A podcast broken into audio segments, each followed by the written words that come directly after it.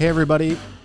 Welcome to the first ever All Automotive Podcast. It's your host, Matt Clausen. And today we're going to be talking about all automotive stuff that's automotive. We're going to be talking about extended service contracts or your extended warranty and my experience with that. And as a shop owner, um, what happens when you come in when you have one of these contracts. So, we're going to be talking about a lot of stuff today. So let's just start the whole thing off with what an extended service contract is. And it's not technically a warranty, it's a contract between you and the company that says we'll repair these certain things if they go bad on your car in between the time that we denote on your contract that you signed up for when you did it, when you got the contract, when you purchased it. Either you purchased it when you purchased the car or when you purchased the used car um, you know, you dread dread going into the finance office and talking to the guy who tries to sell you the all the stuff in there, and that's one of the things that he tries to sell you. Um, and if you decide that it's a good fit for you, whether it's uh, financially uh, feasible for you and it makes sense for the type of vehicle that you buy, um, then you move forward with that. So typically, these contracts are are expire by date and or a mileage. So the date that the contract would expire, let's say it's a 24 month contract. So two years after you buy it, it expires. Or if you go 24,000 miles, which is a typical contract, it's two years or 24,000 miles from the date of purchase. So if your car has 24,000 miles on it and it'll expire at 48,000 miles, uh, no more or no less. So what happens after you buy this contract that um, goes into effect, you use it if you need it. So let's start from the beginning. So you you get this contract, you purchase this contract, and let's just keep the two year, twenty four thousand mile thing going along through this whole process, or through my whole discussion. That'll make things easier for for me and for you to understand. So um, typically these contracts will carry some sort of deductible, kind of like your health insurance. So you go into the auto shop and they need to figure out what's wrong with your car and then call this extended service contract company on their claims line and say that John Q. Smith's car came in here. The mileage is this, the date is this, and this is what we found. It needs an alternator. The repair is either yes, it's covered or no, it's covered. Not it's it's not covered. So what you got to look at before you purchase these contracts is what's covered and what's not covered. So there's different things that and different contracts that are get sold and throughout my experience the better contracts cover the more things on the car. So if you're let's say your contract is a powertrain contract, it would cover things like your engine, internally lubricated parts, the transmission, or anything to do with the drivetrain. It will specifically list things on that contract that are covered, and it will specifically exclude things as they feel necessary. So, some of these companies are very comprehensive and will cover more things than other companies won't. So, if you're looking at different types of coverages, and there are several different ones out there that you can buy. So, and they start at powertrain contracts, and usually those are six months, 6,000 mile contracts, or typically they're a year or 12,000 miles. So, when you get into the two year, 24,000 miles, or three year, 36,000 miles, they have several different contracts. Some contracts, if you purchase that contract when that vehicle is new, you can get up to 100,000 miles of coverage um, through certain companies. Now, that being said, most of the contracts that you're going to buy from a reputable used car lot will be very comprehensive and will cover a lot of things. But it's your responsibility as a car purchaser or a purchaser of this contract to go through that contract and see what's covered. Because you know, let's face it, auto repairs aren't cheap. And if you need a starter or alternator, you know, the average for that stuff is between $350 and $750, depending on where this particular part is at and how long it takes the repair facility to replace it. Um, so these repairs can get very costly. And if you're in the position to buy one of these, it's something that I would recommend that if you have the ability to do that, then I would recommend doing it. Um, so now we've diagnosed that it let's let's get back to my alternator thing. So it's it needs an alternator and we've called the extended service contract company and say yes, it's covered. This is what we're going to pay you. We're going to pay the shop for the part, for their labor and the tax unless it's a tax excludable contract and some of them are depending on the state that you live in. You know, you have different uh, tax rates and so forth some states, you're responsible for the tax. Um, and most contracts will carry a deductible. So, what I mean by that is you're responsible for the first part of that repair, the deductible amount. It's like your health insurance. Let's get back to that. So, and it's most of them aren't disappearing. So, if you go into a shop in one week and you get an alternator replaced, and then six months later it needs a starter, so you're going to have your deductible on each visit, unless you have a special clause in your contract, and some of them do, some of them don't. They have what's called a disappearing deductible, or if that shop is an in network repair, which most likely means that you've brought it back to the place that you purchased it from and you're working with their service department. Or in the case of my shop, we are a, a provider for several different ones, and you have a zero dollar deductible if you bring it to us. If you go to a shop somewhere else, then you may be responsible for a deductible for an out of network shop. Some warranty companies will direct you to a shop that they deal with. They won't let you take it to a shop that you like unless you pay for the repair and then you submit the paperwork later on. Um, so, again, here's the deductible most of the deductibles are $100 deductibles. So you'd be responsible for the first $100 of that repair. So then you take that deductible and anything else over and above that the extended service contract doesn't pay for. Let's say we're replacing the alternator, it needs the fan belt. The belt that drives the alternator isn't any good, or it needs to be replaced most of those contract companies will see that as a maintenance repair and that will be your responsibility. So that's something that we as a shop we would call the customer and we would explain to them that this is a not a covered item on the contract and we would move forward with your authorization to replace this. However, you're responsible for the first $100 deductible plus the $50 belt, so you are responsible for $150 when you come to pick up your vehicle. Now, most shops, and along with us, we're very transparent about what is covered and what is not covered. After we talk to them, we call you and we tell you exactly what they've told us. So, a lot of times, our hands are tied with what they'll pay because they don't see the value in either maybe the parts that we use, the kind of parts that we use. Maybe this alternator is specific to your vehicle and we can only get it from an uh, original equipment dealer. And that's the one we have to use and they don't want to pay the list price for that. So that maybe there's a, just a little bit of difference in the parts price. So after the alternator gets replaced like i said you're responsible for the first $100 of that repair. And if you decide to replace the belt let's say it's $50 plus the applicable taxes you know it's 162.88 okay so you pick your vehicle up and you know so now this alternator if you would replace it at a very reputable replacement shop or whatever, this alternator carries itself a warranty that would be replaceable at that shop. That then your extended service contract wouldn't be involved in that repair again.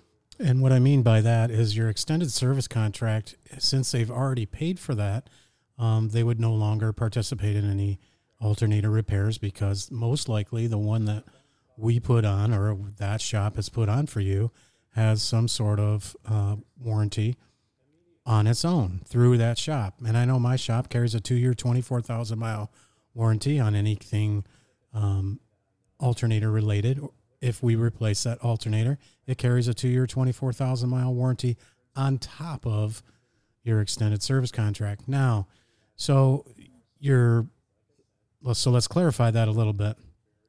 So now your extended service contract is about to expire at what would we say 48,000 miles and you have 46,000 miles on it and we put a new alternator on. You get that 2 year and 24,000 mile warranty beyond your extended service contract.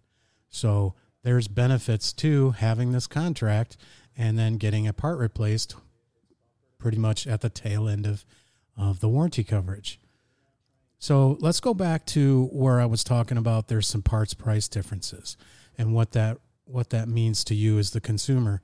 Um, you know, there's there's certain things that these extended service contracts will pay for, and unfortunately, they won't pay for. They they they view um, all of their repairs as complete and so forth, um, but they want to justify what they're paying for. They also want to sometimes dictate to us what we're going to put on and what we're going to charge.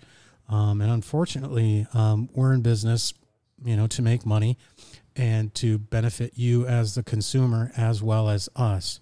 So uh, the best decision is is to replace a part, part like your alternator that we would do that day with a part that we normally put on.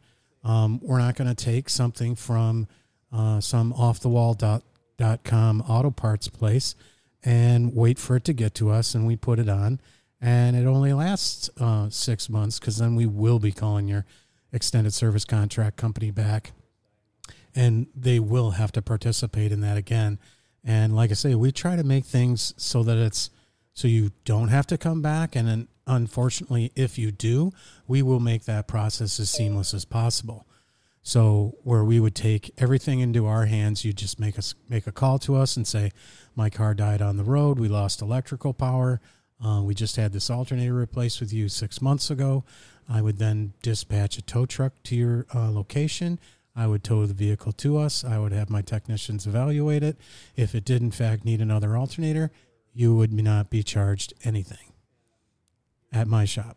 So there are, you know, there's shops out there like that, and a lot of us are. So it's it's it's all in the questions that you do have to ask when you get the repair done.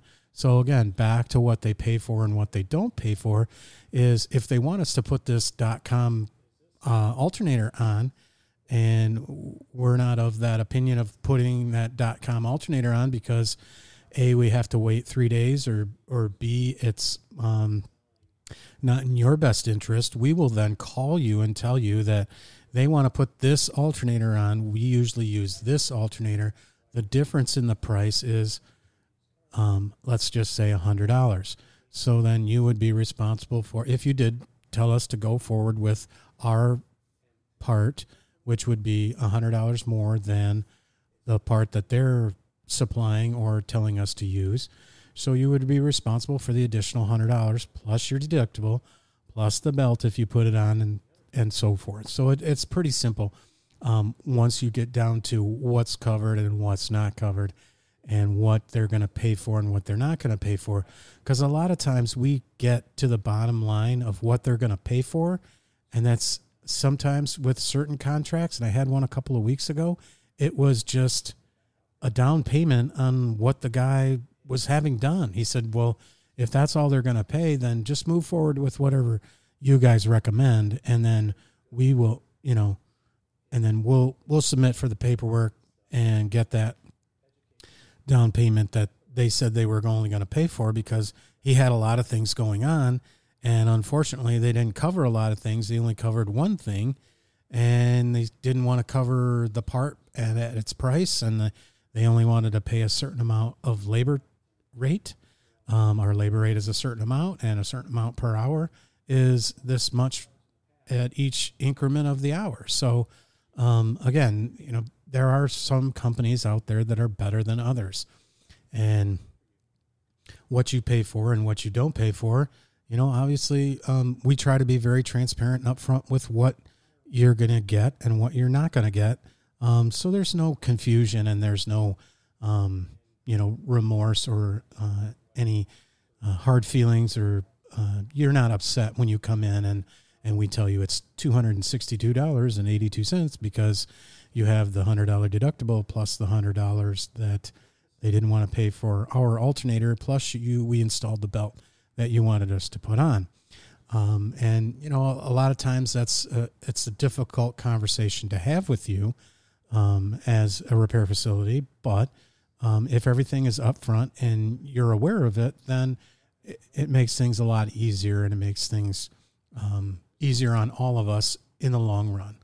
So now we've talked about alternators and we've talked about what they will pay and what they won't pay. Let's talk about if you had a catastrophic failure. Let's say you have a catastrophic failure of your engine. Now, a lot of these companies will um, give us a little bit of leeway on on on diagnosis time and how to diagnose stuff, but there are certain instances where things need to be taken apart to diagnose, uh, to get to the bottom of what has gone on. And there are certain things that need to be taken apart to give them the root of the problem. And that authorization, as you are the car owner, has to come from you. So we would make that phone call and say, we need to get to the bottom of this situation. There is four hours involved in tearing apart your car.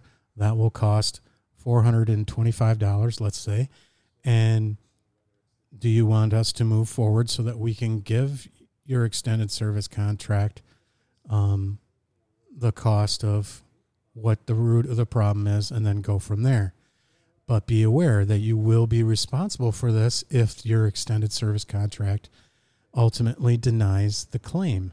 So it's not something that you are going to get back unless most likely your claim gets approved. Now, a lot of times we get into these situations where um, it may be cost effective or more cost effective or um, for the extended service contract company to replace something versus repair it. Um, we had a situation a couple of weeks ago where uh, the cylinder head was damaged on a uh, newer Malibu, and it was cheaper or less expensive to replace the engine rather than tear this engine apart and replace the cylinder head. Um, so that extended service contract company elected to um, allow us to provide a used engine from a reputable salvage yard, which had similar mileage on it, and um, they were okay with uh, us installing that at a at our rate that we're approved for with them, and the customer because we were a uh, participating shop, the customer did not have a deductible, and it was over a three thousand dollar repair. So there are some things and certain contracts that um, are, like I said from the beginning, are better than others. So um, my suggestion and my advice to you when you're looking into a service contract um, is is that is is the used car lot selling it to you? Um, is it something that someone's calling you to sell you? I know everybody gets those phone calls that, hey, we want to talk to you about your extended service contract or we want to talk to you about your extended warranty. Most of the time, those companies that call you aren't the greatest ones. Um, I would I would take the advice of um, a, a, sh- a, shop owner like myself or um, somebody that is in the car business um, when it comes to which contract to choose from. There's a lot of companies out there. There's a lot of different things that they do and don't do. Um, again, it's all in doing your research in what um, contract you choose. Because if, if if you got on the phone, you called me up and you said, Hey, Matt, um, I'm looking to buy this extended service contract. Here's the name of it. Immediately, I'm gonna, just going to go Google it um, and find out who they are and what they are.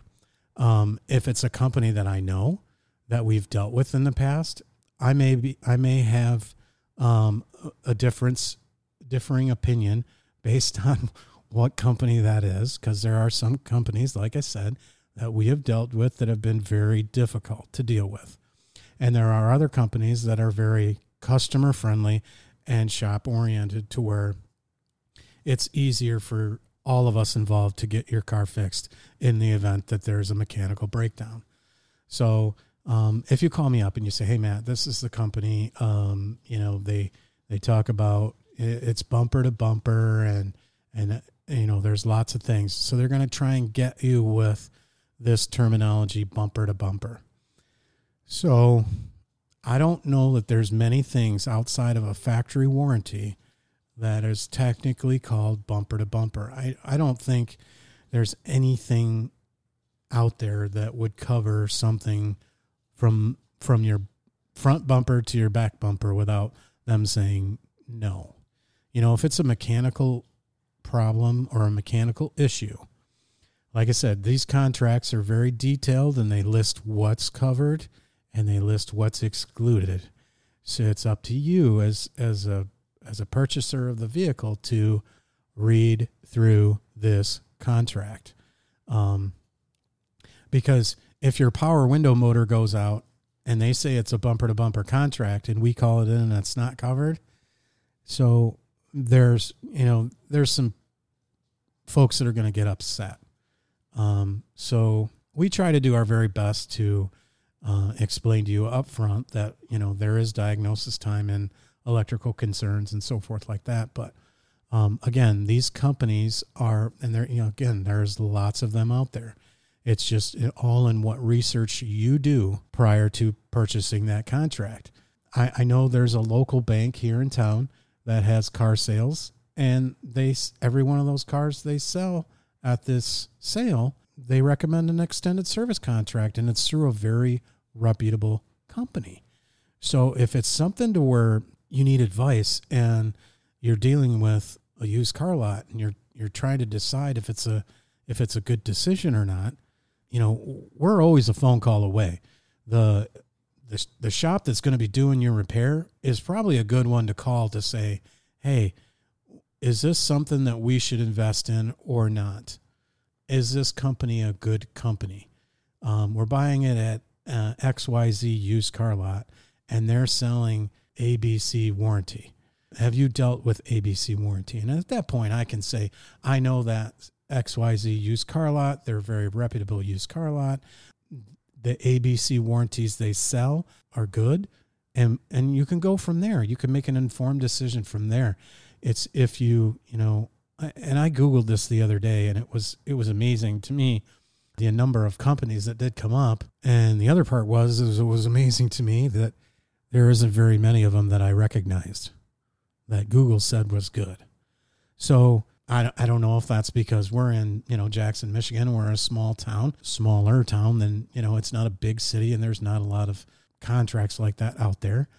But I mean, in my experience with extended service contracts, you again, they're they're good for things if they cover the right stuff and if you're educate yourself enough to get the right stuff, get the right contract for yourself and for your car, then it, it makes good sense. You know, if you're buying a a very expensive sports car and they're adamant about selling you this contract and there, there's some things you got to think about if if you've owned one of these cars in the past and you know how much the repair costs cost you each year then you can make an informed decision on whether or not an extended service contract would be good for you if you're purchasing a Cadillac or a or a, a higher line vehicle from a used car lot and you you're not sure of what it costs to replace the starter or the alternator, then you know, hey, give us a call. It, it, again, it's just, just something that you can give us a call and we can look this up really quickly for you um, to give you an average cost. I mean, if you're going to spend, you know, two three thousand dollars on an extended service contract and finance it while you purchase this vehicle, it's a good idea to know if, you know, things, if there are limitations to the contract, if they, you know, and what, and what the cost of those repairs are going to be. So again, just make an informed decision on, on what's good for you and what car you're buying too has a lot to do with it too. If you're buying a car that's very popular, let's just use the Chevrolet Impala. Everywhere you turn, you see one of these cars. They're they're very popular rental cars. They were very durable cars. They had some issues. I mean, they were they're all over the place. It seemed like to me between 2006 and 2013, these cars were all over the place. You see them all over. You know, maybe an extended service contract wouldn't be a good idea on that car just because of the, the durability of it. But if you're talking like BMW, Cadillac, and there's a lot of uh, domestic cars that fall into this category too. So if you're spending a lot for the car, it makes good sense to at least consider it. And that's something like again, that's there's a auto repair shop that you do do business with, uh, whether it's the dealer or it's an uh, independent auto repair like shop like myself. Just give us a call. It's you know we're we're here to help you if you are in fact a customer of ours. You know I I I would welcome that call and and actually talk to you in good detail and let you know. And I, I did have a couple of customers call me in the last couple of months and say they were approached by a company that was going to provide them with an extended service contract. And they were questioning what exactly they were actually going to get. So I took a few moments and I, you know, like everybody else, I went to Google and looked at the company. And I didn't think it was anything that that they should really invest in. So I made some recommendations based on the companies that I deal with, and I told them to call a couple of those companies and see what they could come up with. So again, it's all in how you value what you're going to get for the contract and what the company is going to provide you. So again, just do your research so that you can make an informed decision for you, your car, your budget, your family, and most importantly, your shop.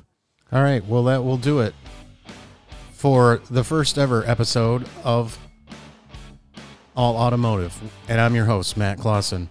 Thanks for listening. Coming up in our next episode, we're going to be talking about the 10 things that your shop owner would want you to know before you brought your car in for service. And that'll be coming up in a couple of weeks. So stay tuned for episode number two of All Automotive. I'm your host, Matt Clausen. Hey, thanks for listening.